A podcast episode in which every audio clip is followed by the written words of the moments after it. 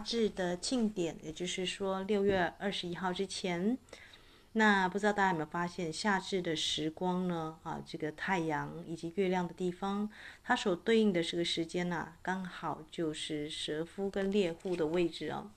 也就是说呢，六月十四号的这个蛇夫的超级满月，如果你愿意去做一个许愿跟释放的话，你有满月可以释放啊，生生世世穿越时空中的世世代代。那如果你有什么啊需要宽恕的，或是需要被别人宽恕的，都可以在这个满月哦做一个很大的和解。当然是要真心忏悔啊。那我这个地方呢，要分享哦，就那天我跟啊好不容易大病出关嘛，我跟我的这个 partner 就是第一个时间去书店啊，看看有什么新的书。那大家一定会很好奇，伊斯塔会去哪里啊？我们我的 partner 一定是到现代诗啊，什么文学类的去看。我第一个呢，一定是一定是冲那个什么新时代宗教区，看有什么新的这个书啊。我就发现呢、有一个禅者叫洪启松，他就是写了这个佛教神通的。哦，当然也有他自己禅定的一个这个，跟他自己对佛教神通的一个整理啦，这样子，我就想说，诶，没想到还蛮新的哦，大概是二零二一年的六月还是今年六月出版哦，啊，居然还有一本神通的书我没有看到，那我就随手一翻，就翻到就是仿佛像打脸一样的一个同步性的一个讯息哦，这个讯息我等一下把它当这个秘密的礼物给我的姐妹哦。那我等一下要谈的就是哦，他整理了很多神通的，比方说漏尽通啊、宿命通啊，一大堆的啊，这个大家知道啊，佛教有神通嘛。那其中有一个故事呢，就谈到这个佛陀有五百弟子啊，因为因为修得宿命通，你会知道你过去啊可能杀人啊，或者强奸犯啊怎么样，因为你生生世世做了坏事情就会被看见嘛。那反而阻碍了这群弟子们的修行哦。那这时候文殊菩萨呢，就善巧方便，就变了一个这个。音乐过后，如果你对这个哦、你发现你这个过去世有做一些哦、这个错事啊，比方说你今生投胎做警察，或是做一些法官啊判决的那种正义之事啊，通常你上辈子啊 会有一个小偷的情节，你刚好就是属于那种啊、就是被人家判刑的，或者是属于这个有做坏事的人哦，所以你对正正义啊什么的，就是不不容许有道德上的污点，会特别的坚持，很压抑吧。啊，但是前世今生他确实有这样的一个剧本，就是如果你是有道德洁癖的人啊，刚好你可能就是在某一世是一个犯下非常重大罪行的人。但是我要说，啊，一个人要修行啊，必须要坦诚，就是我是说，不管你过去做的是好事还是坏事，你都要去客观去面对，对吧？因为就是因跟果，就是你不可能上辈子种了丝瓜的这个。水果，下辈子你要收获水蜜桃，不可能嘛？除非你去把丝瓜的种子跟水啊，这个把它挖出来，做一个处理之后，你再种下水蜜桃的水果，你才会长出水蜜桃的果实。嗯，所以因果不是只有简单的说什么你做种什么因就得什么果，这确实是一个啊，这个很粗浅的法则。但你有没有注意到？如果你上辈子曾经有做过坏事，比方说我们之前谈到的阿特兰蒂斯的很多祭司，有没有？哦，他们可能就引发大洪水，因为呃这个误用水晶啦，所以干脆就是不要承认水晶的功效这样子。有你自己啊，就是我自己观察水晶卖家有两种，一种是那种不断的就是强调吹嘘水晶的功效去赚大钱的，另外一种是知道水晶有效，但他就故意说啊，我宁可你是因为喜欢，所以我完全不要提水晶的功效。你有没有发现这个两个极端都不太对？就像是你去中医啊，这个中医诊所啊，比方说你吃当归，当归的确就是有让这个经络活血的功效嘛。那你直接说啊，这个当归没有什么特殊的神奇能力，我就干脆不讲当归的药效。你只要喜欢当归就好。我希望你是因为喜欢当归才才来我的药店这样。所以聪明的你有注意到，这个过跟不及其实都是不好的。你如果关到你的这个宿命通，你发现你前世做了错事情，或是有人帮你解读阿卡西资料，你发现你犯了一些事情。那你有有两个有两个可能嘛？一个就是说啊，他解读是错的，我就完全不承认。就像是那个那天我跟我的 partner 在看一个侦探剧，有个司机哦，他习惯就是掩盖，就是发生任何错，他其实就是杀人犯，但是他杀人，他就是把他就是埋掉就没事了，因为他是一个小时候就非常的父母管教非常严的人，所以他觉得说哦，这个有垃圾没关系，我就把它扫到地毯上。垃圾桶明明在那边，他就不丢垃圾桶，他就扫到这个地毯下，只要掩盖，没有人看见，没有人看见，他就觉得这个事情就过去了这样子。所以很多灵修者就耽误在这里，就是你觉得那个不是真的，我我我听不到，我我觉得那个不是我做的事情，我把它盖过去啊。哦没错，你的旁边的人可能不会去追究了，因为他不是你的身体元素精灵嘛。大家知道，你死后你要面对的是你的举头三尺有神明嘛。就是以前皇帝不是有什么左史记言，右史记事，诶，皇帝的左言一言一行是会被记录下来的。但是我们我们身旁有没有这样的小管家？有啊，就是那个 body element。你下一辈子你要投胎，你要变高、变瘦、变美、变那个投胎到富人之家这样，这个因果业力是你的以太体。我们之前有跟大家谈到的身体元素精灵在记录的，你骗得了别人，你骗不了你的身体元素精灵嘛？因为你的起心动念他看得很清楚，更不用讲你生生世世做的一些事情，他看得是非常清楚的。所以有人问我说：“伊斯塔，好奇怪啊，为什么我我召唤我的精灵他不出来？或者是诶，我的精灵我为什么修行这么久一点都没有神通力，或者是我我都没有这个感觉？”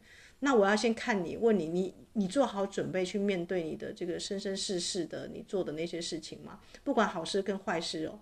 然后你要像一张白纸一样，不要去抵抗，不要去做任何的这个，我们说就诚实以对这样子。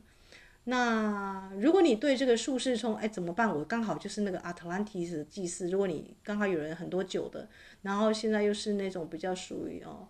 道德洁癖型的，或者是觉得我老是遇不到好的人，就是在这个感情上，或者我好像功课就特别脱模，有没有老灵魂？那我是真的做什么罪报或是什么样的事情吗？有的时候未必然哦，有的时候未必然。有时候你可能是一个高阶的技师，你不小心下错一个指令，然后到导致一个村庄灭村，有没有可能？有可能啊，所以你就因此而内疚，因为你当时过不过去嘛，啊，所以就宁可一生不要结婚，不要有任何感情上的牵扯，有没有这种型的剧本？说不定我的听众就有这种型的剧本，对不对？那如果你对这个过往的罪疚，如果曾经有这样子放荡很大的罪疚，那我怎么样去面对修行这一块，对不对？因为我们蛇夫座超级满月，你要释放生生世世穿越时空中的生生世世的这些啊有的没有的，你才可以净空修行嘛。如果你对这个有兴趣的话，我们今天就要在这个夏至之前了，因为夏至又是更大的清理哦。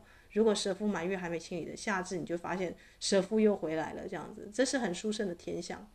那夏至呢，也是精灵庆典啊，就是仲夏夜之梦。如果大家看这个啊，这个莎翁的剧嘛，那是精灵最活跃的时间了。所以，如果你跟你的身体元素精灵啊，就是还没有打好关系的，或者是你还在处于掩掩埋啊，这个我们说就像那个司机一样，做错事情，自己是杀人犯，始终不承认的这样子，但是你最后还是。逃不了天网恢恢，疏而不漏嘛。因为你遇到佛陀或任何的灵修者啊，其实它就像是 X 光，你一扫过去就是有这样子，就像病毒一样。那个那我们现在是用这个很粗浅的这样两条线来去看，对不对？可是像佛陀，哎，你还没来接近他之前，他看你的气场就知道说，哎，你还有这个因果业债没有处理完，他下一辈子还会再来哦。就是你的这个我们说的心，如果是一个田地的话，你的丝瓜棚跟丝瓜的种子，大家知道斩草不是。你如果没有除根啊，它还有剩下的虫子，明年春天又开始长起来，对不对？你就觉得好烦哦。我明明就已经请那个工人啊什么来把它打扫完毕，但你没有彻底翻土嘛，那个种子你还没有把它拔除掉，所以你明年收成的，下一辈子投胎的还是一样的丝瓜种子哦。所以不要问我说伊斯塔，我明明就想种水蜜桃，我也去聆听水蜜桃大师的法门，我也努力去接枝接来水蜜桃，但不好意思，你的这个水蜜桃是接枝来的，接枝来就它不是你。本身本自具足去长出来的，你没有去把它播种，就是你随便找个工人去翻土，你也没有真正把这个丝瓜的种子啊什么的那个再挑起来。所以灵修是一个非常非常细致的工作。那但是我也担心啊，这个我的听众或者是我的这个姐妹们，如果你刚好就是因为现在就是直接比较你在金牛座嘛，金牛座我们知道又是一个非常喜欢当贵妇，然后有物质上面的一个享受，会沉溺在这个地地方太久的。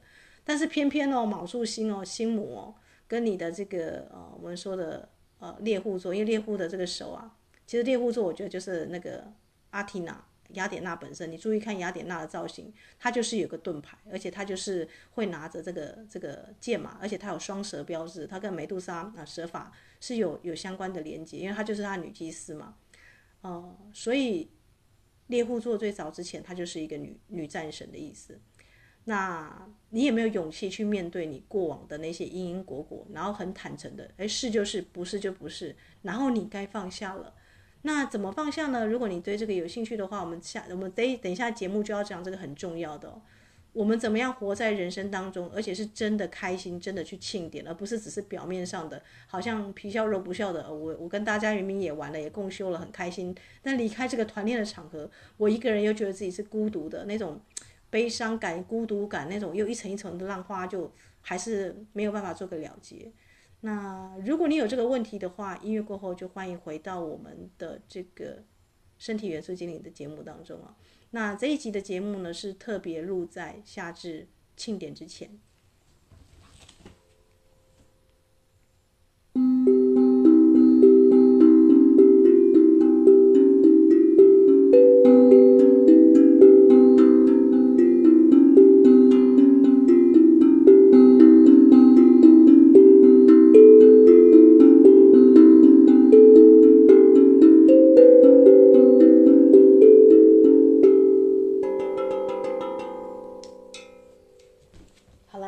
次的故事有点劲爆，就是就是我觉得很神奇，也是我在看那个洪启宗的这个神通的故事，我突然发现他引了一则叫做文殊菩萨拿着剑要去刺刺佛，天哪，怎么文殊菩萨会做这种事情呢？不可思议吧？啊根据大宝积经啊，不是那个鸡精，我们喝的那个鸡精啊，大宝是很大的宝贝，积就是累积的积啊，啊这个经呢、啊，它的第十五卷记载啊，啊。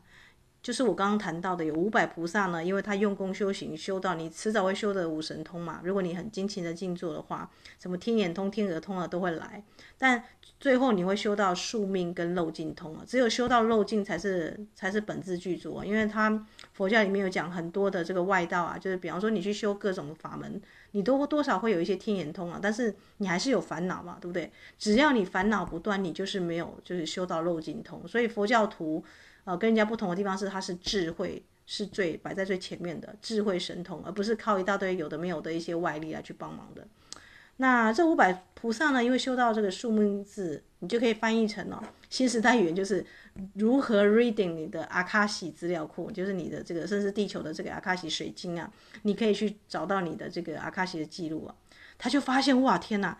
我多生累劫啊，曾经造了极重的罪业，比方说可能是杀人犯啊，可能是强奸犯啊。于是他升起了极大的畏怖，或者是你是阿特兰蒂斯的高级祭司，你用水晶误用水晶造成了这个，比方说百慕达三角三角洲嘛啊，下面人家说是一个倒转的这个水晶，或者是你就造成大洪水，圣经一开始就是大洪水嘛，对不对？造成死了那么多人，灭了一个文明啊。于是呢，心生怖畏，时时刻刻忧愁恐惧啊，啊，多半会有一些忧郁症或躁郁症的一些状况，在这个时代啊，再也不能专心用功修行了。因为你一旦知道自己有这么大的罪，你会觉得哦，这个你要怎么办呢？精勤勇猛的这个修行者，就是面对大家处理他，放下他，然后胆子比较小的，就是我没做这件事情，就像那个卡车司机一样，把他呃盖到那个地毯上，我不处理，我不看见，就当当做是没这回事，这样子。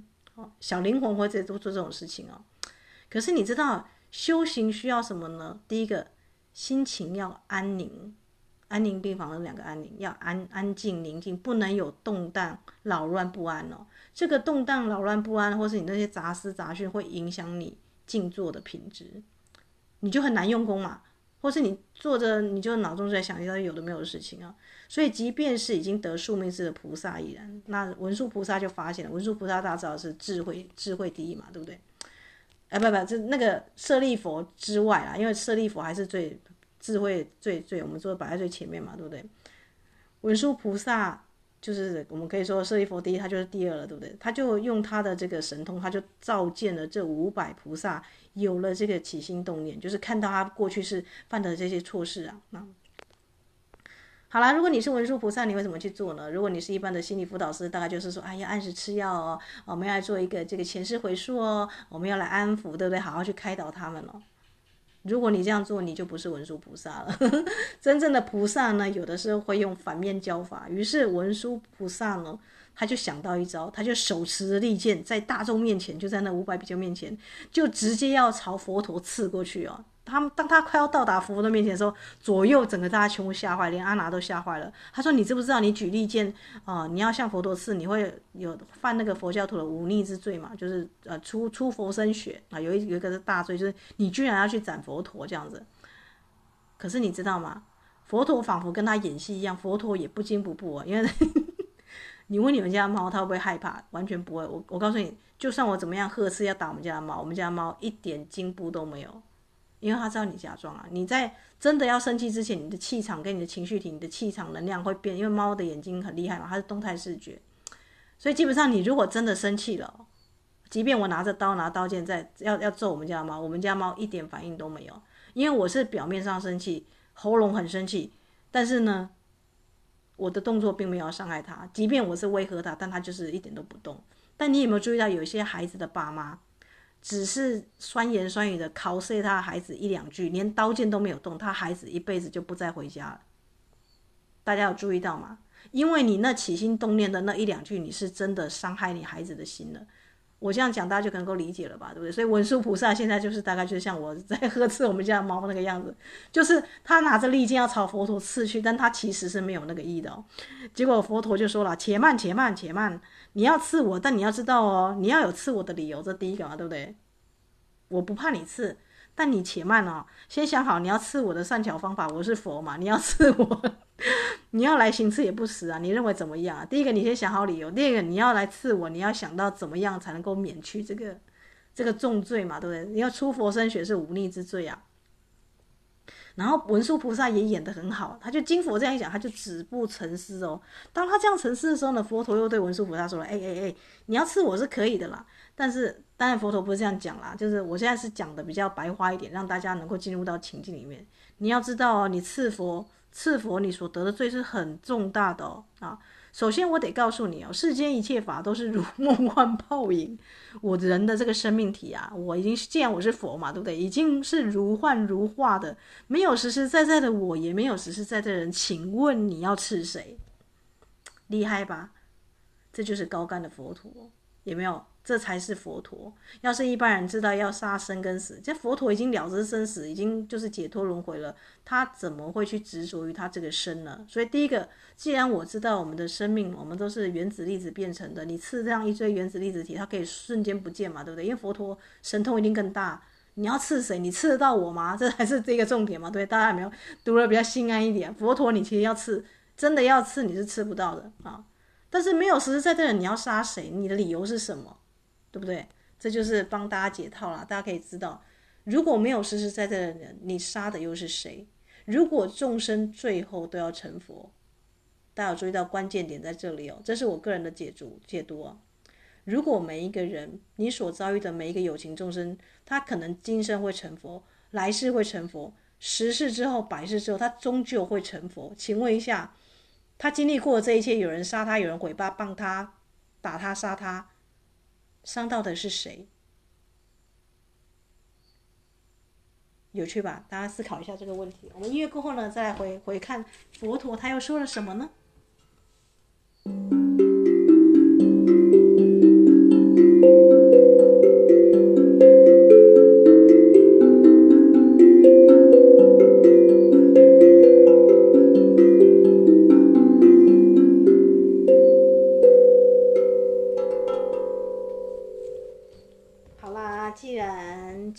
这有点像空头账户吧，对不对？但是我们还是不要去杀生哦。只是说这个是在一个悟境的一个菩文殊菩萨演的这场戏，是针对已经有宿命通的菩萨们演的。大家注意到这个理论，你无法对一般有情的众生说，因为他们都还修不到神通的境界，他们会觉得说杀人就是重罪，就是得死啊。但是问题是，如果这个人呢，他回溯到是他前世的事情。影响了他今生的修行，那么这一次文殊菩萨演的戏啊，就演得绝了。好啦，那佛陀就说了，我老实告诉你哦，有一个实在的人呐、啊，你去将他杀死，才会构成你的杀害之罪。也就是说，所有的人，我们现在活着人都以为自己实实在在是个众生嘛，对不对？我们都受疫情所影响，我们死掉就真的死掉了，就 gain over 了，对不对？因为我们是实实在在的人，但我们还没修到那个悟境，不知道我们这这个人这一世就有点像这个野蛮游戏一样，你其实是有好多关卡你没有通过的，今生没通过，来世又再来，又是一样的游戏啊。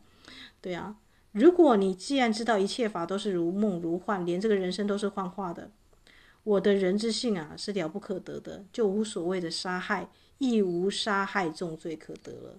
也就是说，当我已经修成佛的一个境界，你在刺我，在杀我，你杀的是空气耶。所以文殊菩萨，你确定你要这么做吗？你这么做，你可能会犯犯了这个杀佛的重罪，可是你又杀不到我。重点是这一句，你杀不到我，因为我已经是成佛了，对不对？我已经了知梦幻之身了啊，对啊。所以，既然我已经了了无生死，你做这种事情没有意义啊。如果你真的是想要犯罪的话，你真的有理由要把他刺死，要要要，你们知道你为什么之前想要去杀别人、恨别人，对不对？就是人家可能有的你没有，你嫉妒嘛。所以你出于一时贪心，你想要把人家东西抢过来，对不对？但如果这个人已经成佛，他无去无来，一无可得，你抢到的是什么东西呢？空气。好啦，如果对方已经修成佛，就无所谓杀害，对吧？亦无杀害重罪可得。关键在这里。这时候五百比丘啊，在旁听了佛陀对文殊菩萨开示啊，当下了得了罪恶之性，也本来就是空寂的。对于过去所做的重罪呢，其实你无必不需要一再的去回想、去忧悔，对吧？于是呢，当时就证得了无生法忍。如果文殊菩萨要一个一个去劝劝啊，像这个心理医师一样，一个一个去开导，那要花五百天的时间，对吧？一天要这个咨询一个比比丘，但文殊菩萨他只要拿一个利剑朝佛陀刺去，还没有刺之前，跟佛陀演这场戏，当下五百比丘啊，这五百的这个菩萨就证悟了。所以我们可以知道，文殊菩萨他持的剑是真的利剑吗？不是。他是那种不可思议的微妙的智慧啊！这种智慧只有在至亲之人啊，还有很高的信任程度才可以演这种戏啊。我就举我自己亲身的例子好了，我的 partner 他是阿妈养大的嘛，因为他孤儿，所以他会造成一个隐忍的性格，也就是说，他想要什么东西，他都会让别人吃；他自己想要什么东西，他从来都不会主动讲，他都是那种啊，就是后退的。甚至就是情绪有什么样都不表露。那有一次好像去年吧，呃，我就终于受不了。我觉得一个正常的人，你应该要喜怒哀乐，对不对？我就故意说什么要离婚啊，什么讲的演的好像是真的哦。然后他就整个就受不了，就是就是他他就是一个好好先生，被我逼到有点哭，然后情绪崩溃什么什么的，就是就是有点歇斯底里这样子。然后我还笑着安慰他说：“对对对，这样很好，把你情绪压抑的情绪拉出来。”他就。更加火大，他说我已经这个样子了，你要把我逼到什么程度这样子？然后我就跟他说：是的，是的，没错啊，这个我们已经第十年了吧？今年要进入第十一年，从来没看过他发脾气，对不对？就是因为大家知道，完全不发脾气也是有问题的哦，因为他可能是因为小时候环境的背景啊，这个大家知道孤儿心结，就是觉得很多事情自己不值得，或者是没有没有不会去轮到自己哦，所以。该争取的东西就不会去争取，或是有很多的情绪哦，就会压在身体里面哦。这时候，如果你是他的至亲至爱之人，你就可以当一个反面教材。但是我自己做的方式是比较极端一点，用一个比较强烈的方式让他情绪逼出来，然后有点快崩溃阶段，然后最后才上前去安抚他，抱他说：“好了，好了，现在你会发脾气了，你的脾气有出来了，这样很好。有什么事情呢？就是应该要讲开来这样子，因为夫妻本来就是要沟通嘛，包含哦。”包含就是吵架情绪上的合理的沟通，所以那种你不要以为说对方一直是好好先生，一直让你啊什么的，这个是你占了便宜没有？我要我要跟大家谈，就有一本书在谈那个好学生的伤最重。你会觉得啊，这个网络上不是有一大堆网红在那忧郁症什么的，在那拍照什么打卡？那天我还听他们讲一个。女诗人吧，啊，就是所谓的网红型的女诗人，她抄袭人家的作品，但是她网络上，因为她就是讲忧郁的东西嘛，那她的这个诗友本来想要告诉她说，哎，你抄袭别人，你应该要去承认，要去忏悔。她马上说，我有忧郁症，你怎么可以这样子？我等一下就要自杀什么的，还要反而叫对方要帮他掩埋这件事情，有没有？卡车司机这个就作祟了这样。那我听到这件事情，我是觉得很不耻。第一个。你的作品去抄袭别人，这就本来就很不应该。如果你是一个网红型的，你要去吸引那个，而且那个诗人还蛮有名的，诗集卖得不错哦。好，我就不讲是谁了。但是我觉得他要为他的忧郁症跟他的那种因果来负责。就是你的作品是抄袭别人的，那你是呃不断的用自己的这个忧郁的这个方式去吸引人家的讨讨人家这个，你吸引人家注意力，但是你的德德性，我们说的。名声跟德性不符啊！这叶嘉莹有一句话说什么“君子君子不耻”吧，对不对？那我们灵修者当然就会觉得说，这就是一种社会的乱象，因为现在大家知道这个网红啊，占据很大的版面，所以你会觉得说，你就忘记了正常的正常的文字工作者，我们都不好意思讲自己是这个作家或怎样的，就是有稍微有在练习的，都还在习作阶段的人，就会觉得呃，怎么会这个样子？那这个是另外一种方式，对不对？就是讨糖吃的孩子，一个班级当中总是会有那个叫得很大声啊，什么样的要去讨最多资源的那个哭哭抱抱的，就像我们之前在跟大家分享那个花莲县政府不是给这个小猪罗志祥给他最重要的舞台吗？可是你要知道，你以德报怨，何以报德？你这样告诉人家说，我这么样的一个孩子，我都可以让他回我们的家乡，这样子来做这样的表演。但也有很多的表演艺术者，他们有这种师德的问题，你把他的舞台放到哪里去？也没有，大家可以去思考一下哦。所以这个社会上的乱象很多，是谁允许的？是沉默的暴力允许的。如果有很多有志的读者跳出来说，哎，我觉得这种型的人，你还是让他去修行，或者让他去闭关一阵，让他去反省。再有什么作品好一些，再端出来吧。你看他毕竟是有一些啊，他占了社会的大众的资源，然后也耽误人家青春嘛，对不对？因为还有这种一大堆的事情。但这个东西是别人的业力，我们就不再讲了。我只想跟大家谈的就是好学生的伤最重。那个一个灵修的团体当中完全没有问题的，然后都说自己没有事的，总是尽力都做到最好的，任何情绪都压下来的。跟那个时不时情绪就爆发的要讨糖吃的家伙，我会选择看向沉默的那个学生，而不会选择看向那个哦，这个我们所谓的网红表演型的去讨糖吃的要辣眼睛的，甚至还有抄袭嫌疑的。然后你还给他机会，然后你给他机会，还以为自己在做福报、做功德的。这样大家知道为什么很多灵修者没有办法有神通吗？因为你可能一开始你就把你的注意力跟你的能量放错位置。好的，那音乐过后，我们再回来谈一下这个文殊菩萨跟佛陀演的戏哦，精彩在哪里？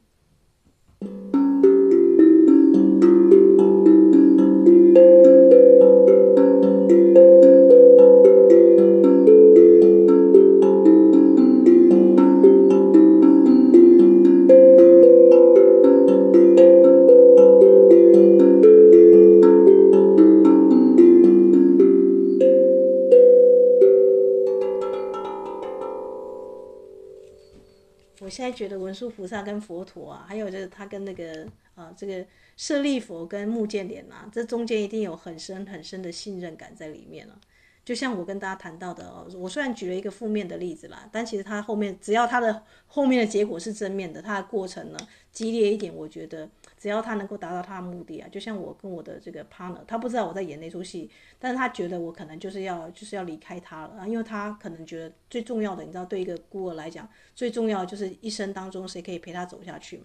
那你其实是没有那个心，但是他他以为你有那个意哦啊。这个引发的情绪效应，但是你要撑得住哦，所以这就是为什么我们要灵修，你知道吗？为什么灵修者现在灵修者不是只能就是坐在山里面去灵修，你还要懂一些心理学啊，或者一些这个善巧方便的说分说法？因为呃，可能大家会觉得说，这个是网络时代很多假资讯啊什么的，我们反而需要真实的这个这个资讯，对吧？但你知道吗？这也就是考验你能不能明心见性哦，找到最关键的这个资料，修行的资料啊。所以文殊菩萨的剑是真的剑吗？不是，它是微妙的智慧之剑啊！啊，慧剑，智慧的剑啊！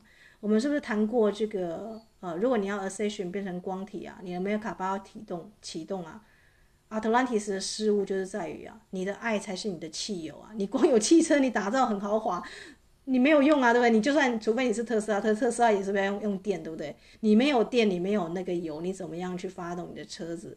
你的爱跟你的信任就是那个汽油跟车子，所以你会发现有很多很质朴的灵修者，就像这个托尔斯泰有一个故事叫三隐士嘛，对不对？我好像之前跟大家分享过，那个三隐士啊，他们只单纯的相信上帝啊，于是呢，这个神父啊都教他们要怎么正确祷告，他们忘记了，他们就直接走在海面上追到那个神父的船，说：“诶，神父，神父，教我们怎么样祷告。”他们都已经可以显示这个这个神通的力了，这表示他们的信任是很纯粹的，对不对？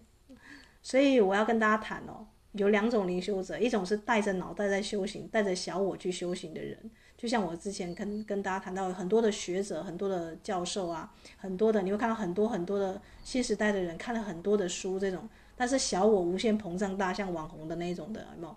这个因为自我没有空掉，没有知道这个了悟这个色空一如的道理。所以会对那个什么贪嗔痴慢疑啊，还有过去所犯的种种罪啊，在那边执着救回掩盖什么的种种的情绪就加在身上，就会越修越累。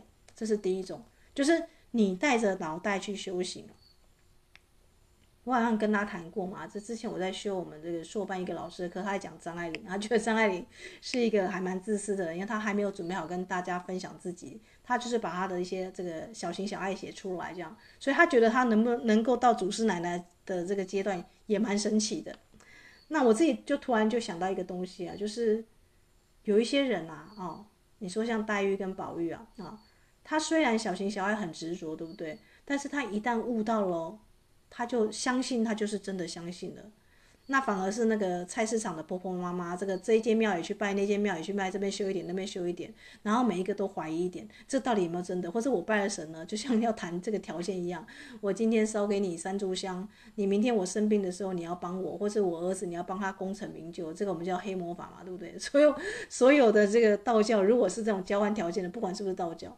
其实它都涉及一种就是条件交换，但我们知道你要 ascension 变成光体，第一个就是无条件的爱，对不对？第二个就是你对世界上的这个服务啊是什么样的服务？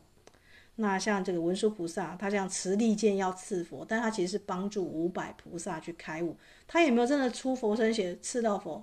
没有。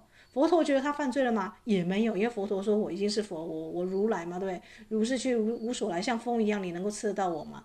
那你既然刺不到我，你犯这个佛身罪有意义吗？对不对？没有意义，对不对？有意义，有意义就在于这个没有意义。哇，伊斯坦你在讲什么？文殊菩萨跟佛陀都知道他们在演这出戏，这出戏的观众是谁？五百菩萨，让他们知道说，你就算过去是犯了那个罪，但既然所有的众生最后都要开悟成佛。你自己要加紧成佛，对不对？所以为什么说有一些这个灵极限的课程有说，哦、呃，你宽恕别人，同时也要宽恕自己，不能你宽恕别人但没有宽恕自己，一直带着这个罪疚在前行，那你修不好嘛，对不对？你总是挂着过去，带着过去的那个蛇，没有像蛇一样把皮退掉。蛇夫座重要的是那个蛇，对不对？哎，等夏至庆典，我们应该来分享这个蛇夫座的另外的故事哦。我现在找到蛇的智慧究竟是什么了？蛇是最接近大地的，蛇呢几乎在大地上行走，像飞一样。蛇呢重要是脊椎，对不对？有点像我们的那个脉轮，它是昆达里尼的能量。蛇呢每一次的月圆，注意哦，每一次的月圆它都会重生，它会脱去旧的皮，像新的一样。所以每你你永远看到崭新的蛇。可是我们人呢，我们也没有一层一层的脱去我们的旧的壳，我们过去的形体、你的身份啊什么的，你有生生死死死去那些面子啊、那些执着吗？那，所以那时候，这时候大家五百菩萨就证得无生法忍嘛，就是他们静坐之后，再也不会被自己的过去世的宿命通看到那些阿卡西资料 所影响他修行了。他说：“哎呀，文殊大智，你真的是大智慧菩萨。”深达法源底，你真的探到了法的这个底底的底蕴啊！自手握利剑啊，啊，持逼如来身啊！你的这个慧剑持逼如来身啊，如见佛一耳，一向无有恶啊！啊，这个没有没有第二项，无相无所生，世中云何杀啊？如果你在乎的是生跟杀，死去的生命跟活着的生命，但我可以告诉你哦，既然你无法控制你的呼吸，憋气十分钟。那表示你的身体其实也不是你的，你有注意到吗？很恐怖吧？大家都不知道为什么伊斯塔要特别在这个医疗这个地方特别强调身体元素精灵，因为你出生的那一口气跟你离世的那一口气都不是你决定的，是你生生世世的因果跟你的身体元素精灵啊啊！这个我们说的如那个佛陀在满月的这个悟道树下，他说生生世世那个那个房子的建造者，我看到你了，他看到谁？身体元素精灵了。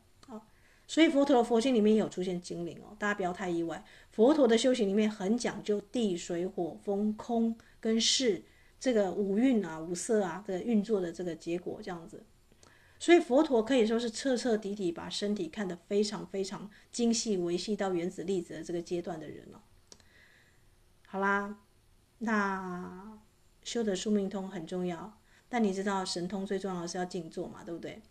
那我就要谈一下为什么呢？在这次的这个出关之后啊，我整个人就像重生一样，就觉得哦，就像这个从内观中心静坐十十一天、十二天不语之后出来啊。我之前有跟大家分享过，我在这个格印卡的这个内观中心嘛，啊，因为南传上座部它严格的把佛陀时期的这个观呼吸的法门啊啊流传下来、保存下来。这就跟我们的这个大乘佛教一直在那边度度别人啊，印印刷品啊，善书啊，念经就可以升升天，是不一样的修行啊，对不对？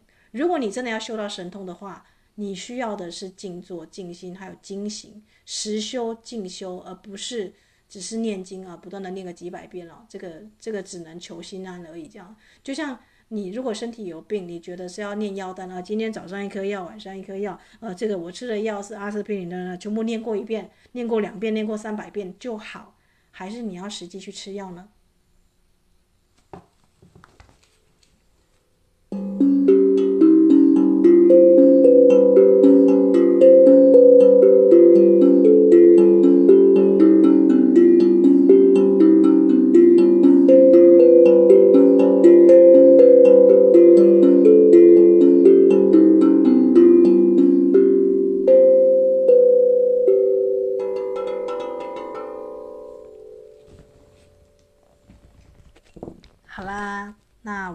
分享就是啊，就是出关的时候当然很开心嘛，对不对？因为你可以去书店看到自己喜欢的书，或者是诶去观察有什么样的书新出版了。那我就发现了这个呃洪启松啊在商周出版的一本书叫《神通》哦。我现在把这个图片调出来，这样比较可以跟大家谈一下这本书的这个书名。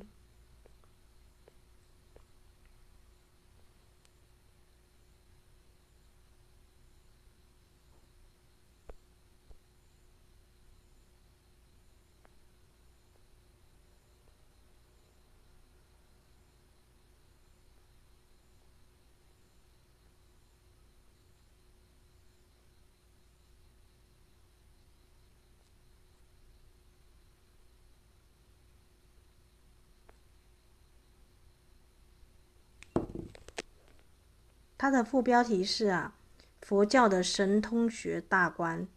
那他是地球的禅者哦，他不是什么学者哦，他只是禅者，就是如实在修的人哦，叫洪启松。那他说他的这个书就叫做神通哦，啊，让你了知生命生成力量的展现，生命内在能力的升华。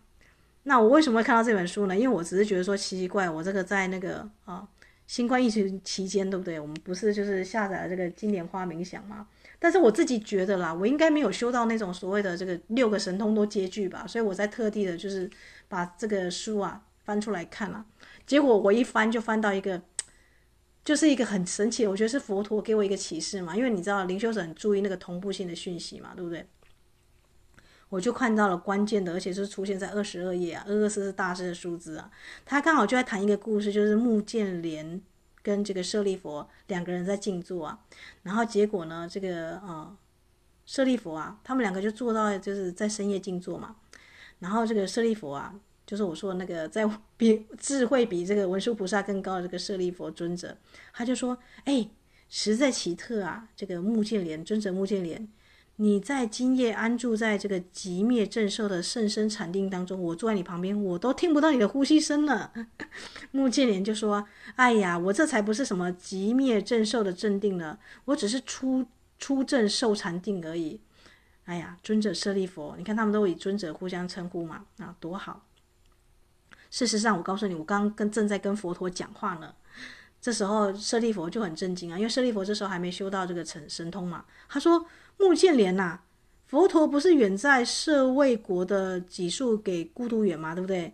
离我们所居的竹林精舍那么远，怎么跟你说话呢？你是不是要偷偷用你的神足通？你们知道神足通第一就是这个穆建连嘛，他他最会神足通，就是第一名。你是不是用你的神通力到佛陀那里呢？还是佛陀用神通力来这里呢？对不对？跟你讲话呢？也没有，这就是跟我在这个 静坐，我在做这个我们的那个。哦，在我的长闭关啊，就是利用这个 新冠病毒，真的不好意思，我居然利用你，来去做一个这个完全就自己一个人长闭关的时候，哎，我们就下载金莲花冥想的时候，这个就是很直接的讯息嘛，对不对？目犍连这时候就笑啦，哎呀，我告诉你啊，我并没有运用神足通到佛陀那里，佛陀也没有用神通力来过这里，但我们还是能够互相听闻，因为因为什么呢？佛陀跟我都已经得到了天眼通跟天耳通的缘故。Bingo，你发现了吗？原来神通的终极用法是这样子，神通最厉害的方，我好像之前看过一个影集，还是一个漫画吧。他说，真正厉害的大师啊，啊，我们我们都以为这种这个少林剑啊或什么的，不是华山论剑、武侠小说看很多嘛，都觉得一些这个厉害的比武应该是大家就是过尽这个什么百招这样子，然后是什么什么像布袋戏就会说，呃，大战几百回合之后 还是难分胜负。可是其实那都是花拳绣腿，对吧？我现在发现神通的用法原来在这里耶！如果可以，就是直接通讯，我干嘛要神通，对不对？哦，因为佛陀跟他都有天眼跟天耳，所以直接就用天耳天眼，就直接就不用用神足通啦，对不对？有点像是你有手机，我有手机，我们就发一个讯息就好，我们干嘛还在那边这个没有用很大费周章的写信啊、寄信啊什么的？不用，直接一个讯息就好了。所以大家，我的姐妹们都很幸福啊，因为伊斯塔现在就是诶。有什么样的好的讯息，我就把它放到云端上了。好啦，这时候我，所以我们两个是，我们是真的是没有时差，除非我传上去，然后你们在听到的这个中间有一点时差，不然其实大家跟我的这个收到讯息的方式应该是同步的。好啦，这时候目犍连就笑着说：“哎呀，我刚刚是请问佛陀啊，什么叫做殷勤精进啊？也没有，这就是跟我自己。”我我是我让我感动的是这一段啊，因为这个舍利弗那时候还没有神通嘛，他就问木建连啊，那你你你跟佛陀讲话，佛陀跟你讲话，那是你们两个到底问的是什么东西啊？结果木建连他说啊，他问的是佛陀，什么叫做殷勤精进呢？佛陀就回答说啦，木建连啊，如果一个比丘啊，修行人啊，白天很努力的精行禅坐。禅坐就是我说的，像这个金莲花静坐法，或者是经行。经行大家知道，就是你就很缓慢的去走路。大家有看过那个比丘们在练习走路吗？很缓慢的去觉知你的所走的每一步、每一个呼吸啊、哦。如果你行止坐卧，你都这个心没有离开这个空相跟圆明之相啊，以不障碍的法门啊，自净其行啊，净化自己的行为。晚上也是安坐。经行，到了中夜睡觉的时候呢，洗足入房，注意哦，洗好身体之后呢，以两足相交，右脚而卧啊，就是我们说的盘腿了。心中呢，仍仍是信念的明相，光明的明，正念正知啊，正正直的正啊，然后正正确的知识啊，然后在后夜起床的时候呢，就你刚起床的时候呢。你也是安坐经行，就是佛陀的这些这些比丘呢，是很认真的在做这个静坐，Vipassana，就是我之前跟大家分享的，我去南传啊那那一套的这个观呼吸的法门哦，以不障碍法自净其心，有没有注意到自净其行还自净其心哦？这个叫做殷勤精进，哇，这时候。舍利佛就赞叹目犍连说：“大目犍连，他这时候不叫他尊者目犍连，他说大目犍连，用大来形容啊。你真的不愧是具足了大神通力、大功德力啊！你这样安坐而坐，我也与你同样得到了大利。”以上这段故事呢，就来自于《杂阿杂阿含经》的第十八啊。直谱的记载着两千五百年前佛陀与大弟子舍利弗啊，这个目犍连日常生活的点滴啊，神通的运用对他们来讲呢，就是如此的亲切普通，就像我们现在打开网络收件 email，还有就是可以通讯一样，这么样的普通啊。所以这个神通境界对我们来讲就像什么呢？就像是超越现代的视讯通话的功能嘛，因为他们是即即时传讯哦。你看你视讯打电话给人家，你还有一个中中断嘛，对不对？而且你还会因为你的网速给不给力，还这么中中断到那里，对不对？大家如果有去看一些直播主或什么的，就是 有没有卡吗？有没有这这是都会有这个状况，或很多人上来有没有？他们没有这个问题，因为他们的通讯跟收讯都是字体字体去发光的。所以呢，哦，他们这些工具啊，是连飞机啊都望尘莫及的。但是这个东西只能你每一天，你看他有多精勤啊！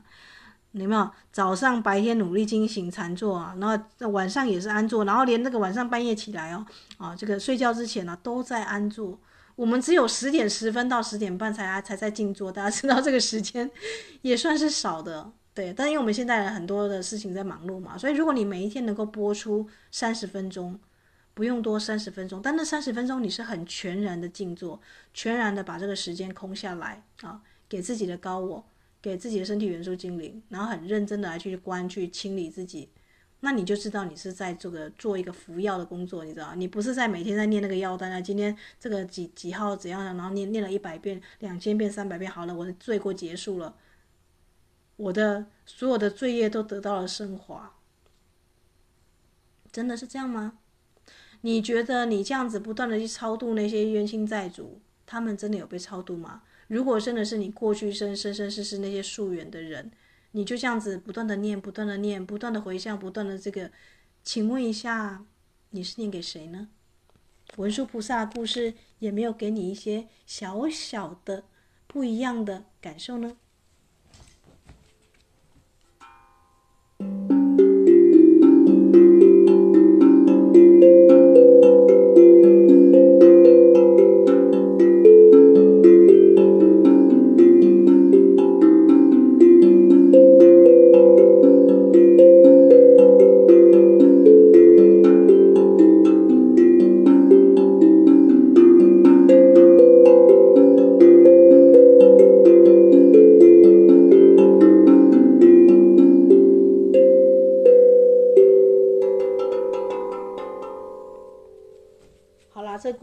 ？bug 你知道吗？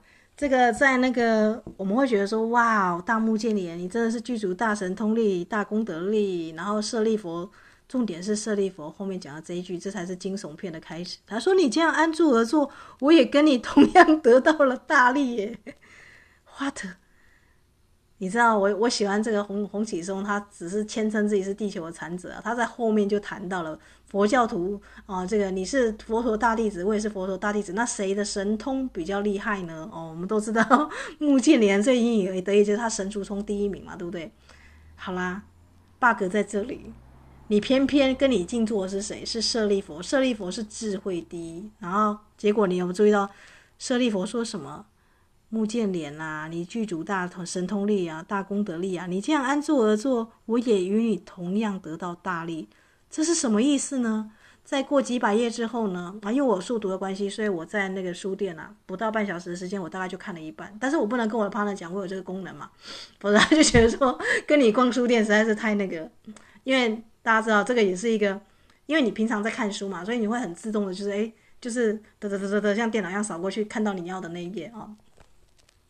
有一次呢，好像是啊，这个佛陀来讲经说法，那这个目犍连他有大神通力、神足通嘛，他就飞来找这个舍利佛。我觉得佛陀急着要舍利佛过去，但舍利佛刚好在洗衣服，那他就说：“你等我把这个衣服洗完，我再过去。”然后那个目犍连就很生气，也说：“不行，你现在就要过去，是佛陀有事情要来央我来找你，你现在就得过去，不要洗什么衣服了。”然后这时候舍利佛就笑着把他腰带啊放在这个这个这个，好像大家应该有看过这个故事吧。我怎么记得好像这故事有讲过啊？然后就说好，那你就搬这个东西啊，结果这个搬看看，结果这个目犍连就用他九牛二虎之力，整个十方世界都震动了，因为他用了他神通神足通最大力，他还是搬不动这个舍利佛的腰带，怎么会这样子呢？然后这个佛陀他们在这个灵鹫山那边，应该是灵鹫山吧？那边一一众大众在等嘛，对不对？都在等这个目犍连去把这个舍利佛请过来，对不对？结果突然之间就就。互相就是大地震动了，然后一坐接经就问这个佛陀说，到底发生了什么事情？他说哦，没有，没有什么事情，就是这个舍利佛跟这个目犍连两个在比神通这样子。然后正当舍利佛很生气的时候呢，这个这个啊不，目犍连很生气嘛，他就搬不动嘛，他就觉得很奇怪的时候呢，他觉得他就在那边等这个舍利佛嘛，啊，就是慢慢等他做完之后，等他要回到这个佛陀灵鷲山的时候，发现舍利佛早就在佛陀旁边了。然后这个洪启松啊，这个作者他就说，所以神通之力大家有注意到吗？如果你只是修强调神通，要修那个天眼通啦，什么什么宿命通啊、漏尽通的，这因为最厉害的是漏尽通嘛。佛教徒最具备的就是不会再有烦恼。你看很多的这个神人啊，修到神人阶段人都还是有烦恼。佛佛佛教徒最重要就是这个六神通里面最重要就是这个智慧，就是你能够不起烦恼，这叫做漏尽通啊。他说：“可见的一般的神通还是敌不过这个。我们知道最有智慧就是舍利佛嘛，对不对？你人还在，他还在那边搬，他人早就到那个地方去了。这个这个真的是很厉害，对吧？所以我觉得这就有个 bug 诶，就是原来，所以你要知道嘛，为什么你要跟灵修者在一起？因为大目犍连，因为佛陀，你们都具有大神通力、大功德力，所以我就这样子安坐而坐，我就在你们的能量场里面，就像瀑布一样。我跟大家谈过。”一个好的灵修者，你接近他，你会起鸡皮疙瘩，或者他讲到某个某个话的瞬间，你会像被雷劈到一样，或者你会觉得世间突然空掉，只剩下他在讲经说法的声音了。如果你有这种震动感，你有遇过这种有德的善事啊，不要不要忽略掉跟他这个静坐的时间，因为你就可能莫名其妙就像这个目犍连一样，啊不就跟舍利弗一样，因为目犍连有这样大神通，所以呢。舍利佛在他旁边安坐，他自己也就得到这样的神通力了，因为他是一个智慧、聪明、绝顶之人呐、啊。你在他旁边，就他只要看一次，他就懂了嘛。就像我们家的猫，他也是，诶，看你这样这边做菜、洗碗，他就觉得想要模仿这个动作。但因为他是猫嘛，啊，可是你要知道他是舍利佛，舍利佛是无比聪明的。好啦。今天的神通故事就分享到这里，我希望大家还是静静的去静坐好吗？不要因为说哎，伊斯塔我好像有一些感应了，我修到一些清安，我还在为我的前恋人啊，怎么怎么，我我现在还读到我的前世怎么办？我有那个，麻烦你，在夏至庆典之前，在这个满月的时候放下好吗？垃圾丢掉就是丢掉了，过去。你就写那个释放文嘛，啊，过去你曾经这个得罪过的，你愿意去请求宽恕。那你曾经别人啊，这个这个诋毁你的，你也愿意去宽恕人家，因为宽恕跟被宽恕是同样一件事情。水管它只要是通的，它绝对是可以左边流右边流。只要它是淤堵的，只要你心中还有放不下的事情，它就是堵的。不管对方有没有宽恕你。你就先不宽恕你自己了，那谈修行有什么用呢？对不对？如果你修行的时候心中有很多的杂念，你无法像个小孩子一样单纯坐在那里，只是觉得，诶，我坐着坐在佛陀能量场当中就很快乐。请记得，我们的金莲花冥想是跟佛陀同时静坐，因为佛陀是有大神力的。你要知道的，这不是你一个人之力，你你只是做到你个人的我们说的日常清洁保养这样子。好啦。我不知道我这样分享，我姐妹有没有笑歪掉？居然有人这样子来讲佛教故事，真的，阿弥陀佛，我不是故意的。但是在这个师傅做的满月，我就很想跟大家分享，就是这就是同时讯的信信息嘛，对不对？因为彼此都得到得到那样的高度，所以这个佛陀拈花微笑，这个大家呀大家要尊者就看懂了，他没有讲任何话，他就瞬间就秒懂了。灵修者修到最后，你会发现啊，你跟你的重要，像我跟我的 partner，他没有灵修，但是我们两个会同时说出异口同声说出一样的话，那表示在某个层次上，他是我们两个在信任感上已经到了双胞胎的程度嘛，对不对？那如果他没有灵修就可以跟我有这样互动，何况是完全信任佛教徒啊，就我们完全信任佛的佛教徒，而且常年一样，可能不只是我啦，可能很多人都是在进行在很精进的在在灵修。而且不是只有在参加什么仪式啊，什么拜了什么什么神人大师，你才能才能静坐。你是一天二十四小时，你的心呐，啊，都尽量是维持在一个啊比较觉知的一个状况。这就是修行。修行不是在那个只有在庙堂修，灵修是二十四小时的啊。那你就会有一天，你就开启，当你这个水啊到一百度的时候沸腾的时候，你就会突然接通到一个哦，这个我们说的诶，同时就是具现，就是在那里。